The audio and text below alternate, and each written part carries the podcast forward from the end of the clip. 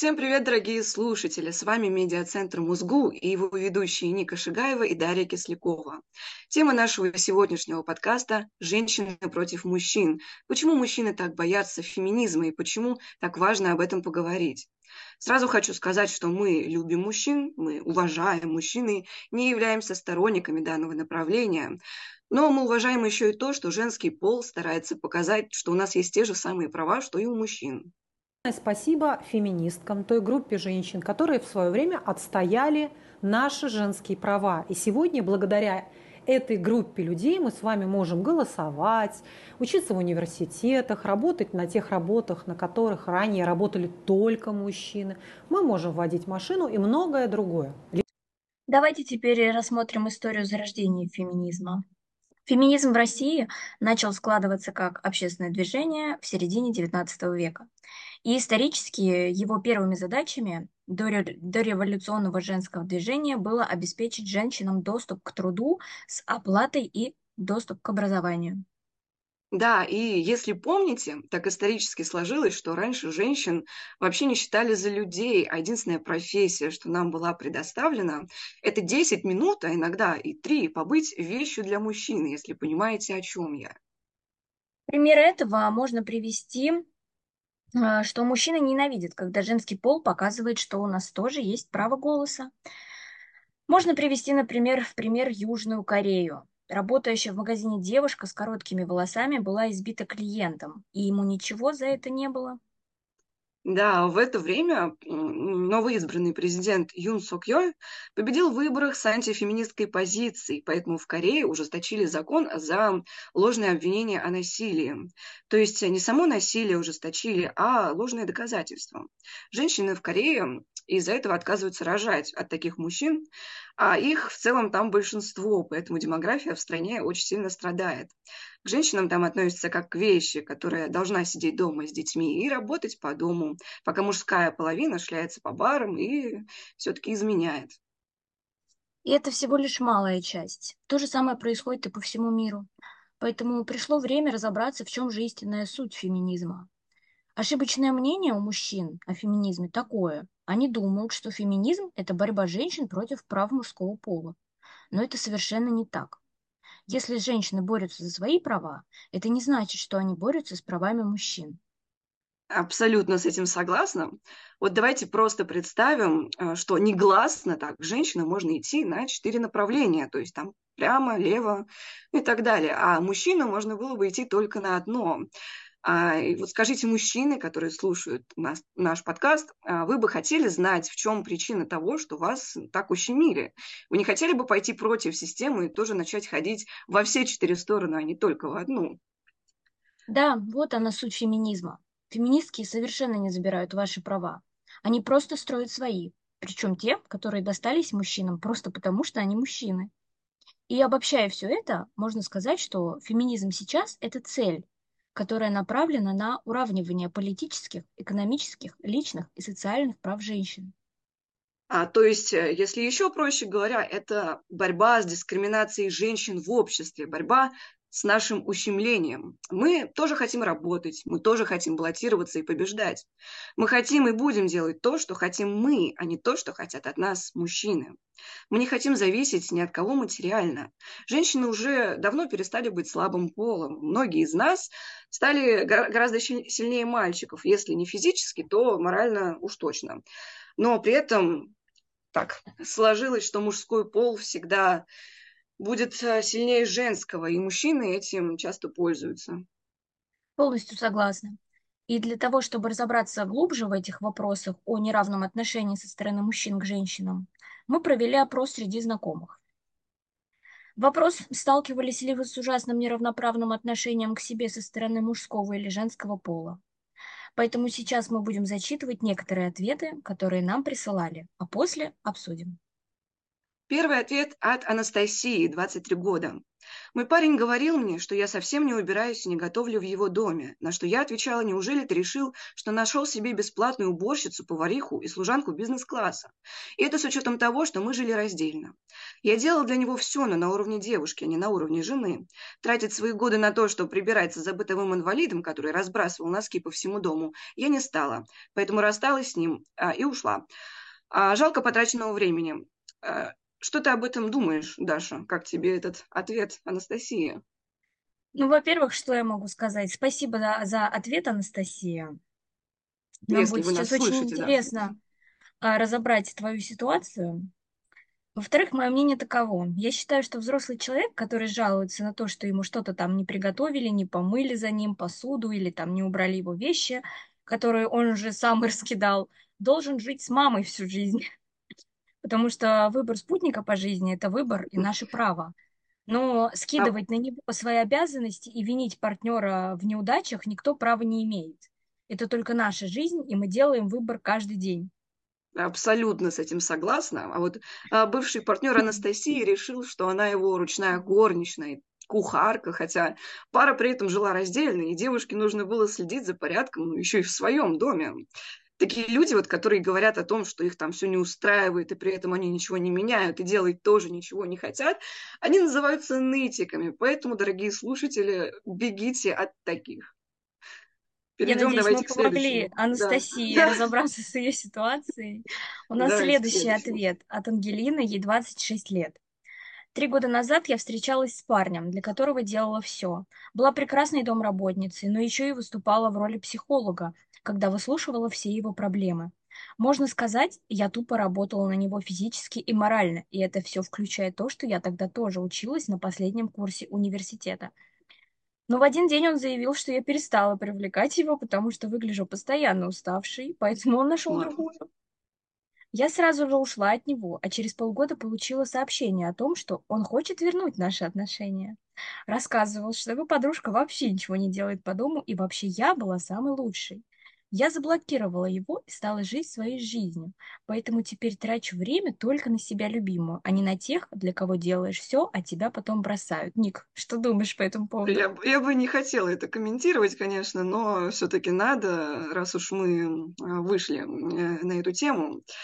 А, Ангелина, я считаю, что ты все сделала правильно. Мужчины слишком много хотят от дам, но при этом даже не задумываются о том, что сами они, ну что внешне, что внутренне, э, а, внутренне, мягко говоря, не очень. А я считаю, что ты слишком мягко отнеслась к своему парню и, э, так сказать, разбаловала его тем, что была хорошей во вред себе. Мужчина, который любил бы по-настоящему, он бы понял, что тебе тяжело как бы следить за семейным очагом и при этом учиться аж на последнем курсе. Да нет, даже не так. Мужчина, который действительно был бы мужчиной, он бы понял это, а ты, к сожалению, встретила мальчика, для которого одной женщины было мало. А ты что скажешь, Даш, на такое? Полностью согласна с тобой. И знаешь, к сожалению, у нас такая история не одна, и ни одна из них еще никогда не заканчивалась положительно. Но я еще раз повторюсь, что наши комментарии не относятся ко всем мужчинам. Наша позиция не относится к феминистским высказываниям. И все, что мы сейчас говорим, это мы даем возможность просто мужчинам понять, почему все-таки женщины становятся феминистками. А теперь давайте заслушаем следующий ответ от Дмитрия, 20 лет. Как в рифму получилось. Однажды я встречался с девушкой, которая умеет практически все. И гвоздь забить, и баню затопить. Складывалось впечатление, что я вообще ей был не нужен. Мы жили раздельно, но когда она приходила ко мне домой, старалась быть хозяйственной и помогать мне. Правда, делала она это не умела, и когда я упрекнула ее в этом, мы поругались и расстались. Что я сделал не так? Даша, что Дмитрий сделал не так, по твоему мнению? Очень интересная ситуация, очень сейчас, сейчас интересно будет ее разобрать. А, Еще раз хочу напомнить, что целью данного подкаста является не унижение мужчин, а возможность дать понять мужскому полу и также посмотреть на феминизм с точки зрения женской э, позиции. Поэтому ответ таков, дорогой Дмитрий. Кто из вас еще не умело убирался, раз девушка, которая пришла к вам в гости, стала следить за порядком вместо хозяина квартиры? Ник, Да, что думаешь? солидарно. Солидарно в этом. Как бы если не нравится, как девушка убирается, убирался бы сам, тем более вы живете раздельно. Она и так делала одолжение, раз попыталась заботиться, а вы, Дмитрий, упрекнули ее в том, что должны делать сами, по сути. Так что, уважаемые знатоки-нытики, это относится и к женщинам, и к мужчинам, если вас что-то не устраивает, и вы хотите это изменить, меняйте, начиная прежде всего с себя. Иначе ваше бездействие вообще ни к чему не приведет. Ведь все проблемы, которые мы видим, их видим только мы. Есть замечательное правило четырех Н и одной Д. Никто никому ничего не должен. Даша, как твое там мнение? Полностью согласна с тобой. Еще хочу добавить, что если человек хочет быть верным, если он хочет проявлять заботу, он это сделает благодаря своему моральному компасу и внутренним установкам. Вот, например, э, кто нас слушает, ответьте, вам бы понравилось, если бы вы навели порядок у кого-то по доброте душевной, а в ответ услышали бы, ты делаешь это не так. Пока подумайте, подумайте над этим, да. да. А мы пока перейдем к следующему ответу. Вопрос от Полины, ей 24 года. Стала встречаться с парнем год назад, который утверждал, что мужская измена – это норма, которую можно понять, а женская непростительно. И только сейчас узнала, что он не изменил, утверждает, что изменил с другой без чувств, а меня любит, но у меня уже другие взгляды на жизнь. Как думаете, простить его или послать? Ник, что ты думаешь? Ну, знаешь, по-моему, как по мне, ответ очевиден. Данный вопрос, он просто напрямую показывает неравное отношение к женщине, где мужчина говорит, я буду делать то, что хочу, и ты тоже делай то, что я хочу. Так что если этот человек вдруг не поймет, откуда взялся феминизм и почему женщины вдруг стали более избирательнее, вызовите скорую для человека. А, возможно, я сейчас скажу, как мужа-ненавистница, как э, может посчитать мужской пол, да и в целом даже женский. Но такой человек, который говорит, что мужская измена – это абсолютно нормальная, обыденная вещь, а женская нет, должен всю жизнь оставаться один. Ну, изменяющие люди – это безответственные, просто люди, скажем так. Э, их просто не заботят чувства ближнего человека. Измена, от кого бы она ни исходила, это в любом случае выбор. Неважно, пьяный человек или трезвый. Мозги есть, думать можешь, значит, выбрал сам этот путь. А, ну, лично для меня просто измена непростительная. Я бы не прощала такого отношения не то, что к себе, но к женскому полу в целом. А у тебя какое мнение, Даша? Ну да, я полностью с тобой согласна. Еще хочу сказать, что когда человек любит, действительно, он никогда не изменит, вне зависимости от его состояния. И даже если он будет петь серенады о том, что изменится и не будет так поступать, то тут нет вообще никакой гарантии, что это реально окажется правдой. Он может просто тщательно это скрывать, и да, мы все умеем врать. И вот честно, я не вижу вашего будущего э, с этим человеком, и вам не советую продолжать эти отношения. Потому что какие бы чувства не были сейчас, если все продолжить, дальше будет больнее. А менять свои взгляды ради такого человека – это себе дороже. Абсолютно с этим согласна. Вот если выйти замуж за такого человека, у вас родится дочь, вероятнее всего, к ней он будет относиться так же, как и к вам, лишь как к вещи без чувств и эмоций, которая должна подчиняться его предпочтениям. А вы сидите дома весь день, убираетесь, чтобы он пришел, разбросал вещи на чистый пол. Если вас устраивает, конечно, такой расклад будущего, Полина, то прощайте его и начинайте потихоньку уже забывать о себе. Полина, Давайте. я надеюсь, мы помогли да. вам. Посмотрим пока ответами. что дальше, потому что это уже, ну, ну, по-моему, очевидный ответ был. Да. Следующий у нас короткий ответ от Бориса, ему 21 год.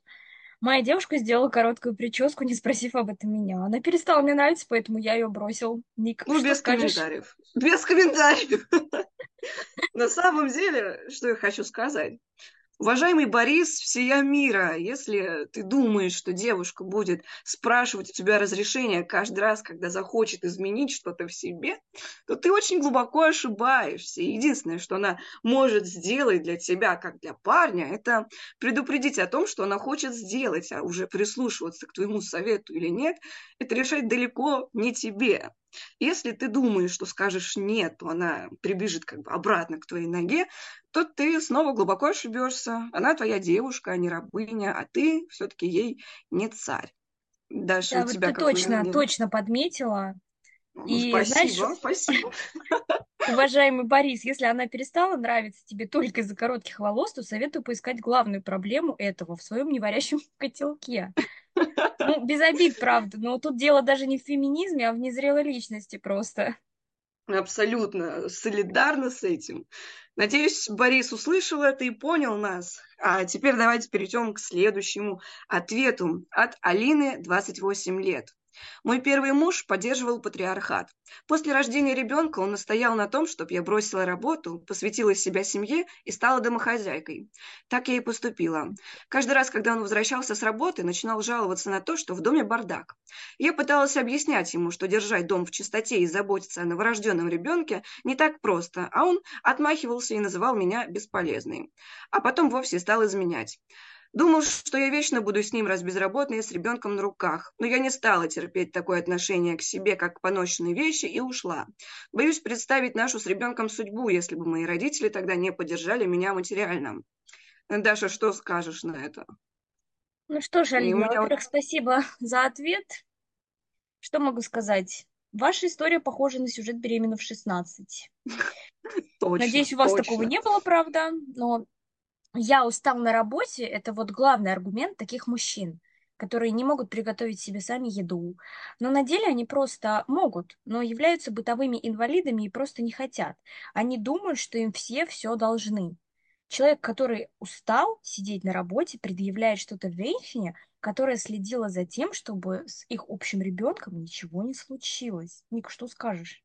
Вот да, это абсолютно точно. Вот ты отлучишься на пару минут, и все, уже, ну, кто знает, что случится за это время с ребенком. Есть много версий и причин. Такие мужчины видят все со своей точки зрения, они отказываются понимать другую. Как бы вместо помощи своей жене они принимаются осуждать ее за беспорядок. То есть они не понимают, что забота о ребенке – это действительно непосильный труд, который отнимает много времени и нервов. А тут как бы еще и домой вернулся недомуж, который продолжает эти нервы трепать. И этот недомуж требует, чтобы родившая женщина с новорожденным ребенком на руках была лучшей домохозяйкой, отличным психологом, извините, тигрицей в постели, а сами при этом мужчины не могут дать даже обет верности, ухлестывая за каждой юбкой. Что ты скажешь? Есть что дополнить даже? Полностью с тобой согласна, да, знаешь, вот э, сижу и думаю, насколько нужно быть безответственным, чтобы пожениться с человеком и изменять ему. Таким людям даже за рыбкой посмотреть нельзя поручить, потому что они не в ответе за тех, кого приручили.